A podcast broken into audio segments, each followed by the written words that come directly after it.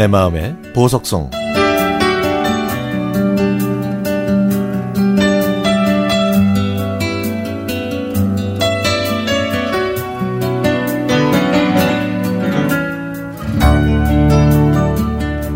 저는 한강변이 보이는 흑석동에서 태어나 중학생 때까지 살았습니다.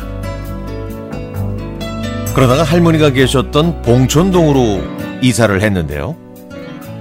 그곳에서의 생활은 무기력하고 재미가 없었습니다. 아는 친구도 없었고요.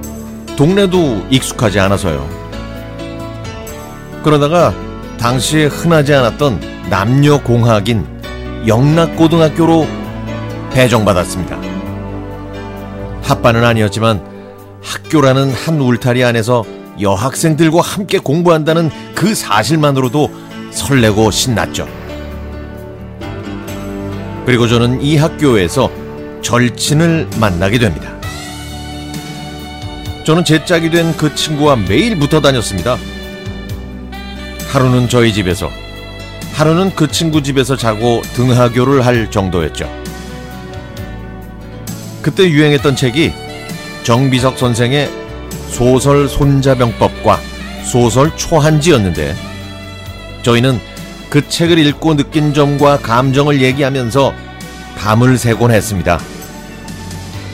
무슨 할 얘기가 그렇게 많았는지 저희는 주말에도 만났죠. 늦은 밤에 그 친구 집에 가면 할머님께서 맛있게 끓여주셨던 라면도 생각납니다. 중간고사가 끝나는 날 그 친구가 영화를 보러 가자고 하더군요.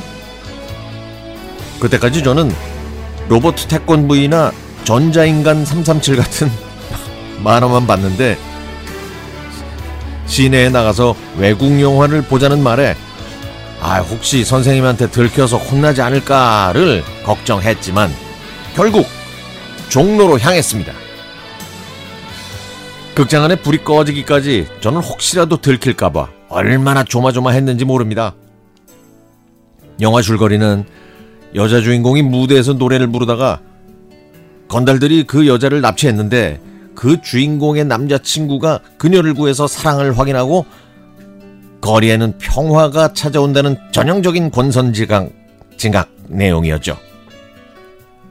하지만 뭐 내용은 둘째치고 저희는 여주인공의 예쁜 외모에 그냥 넋이 나가버렸습니다.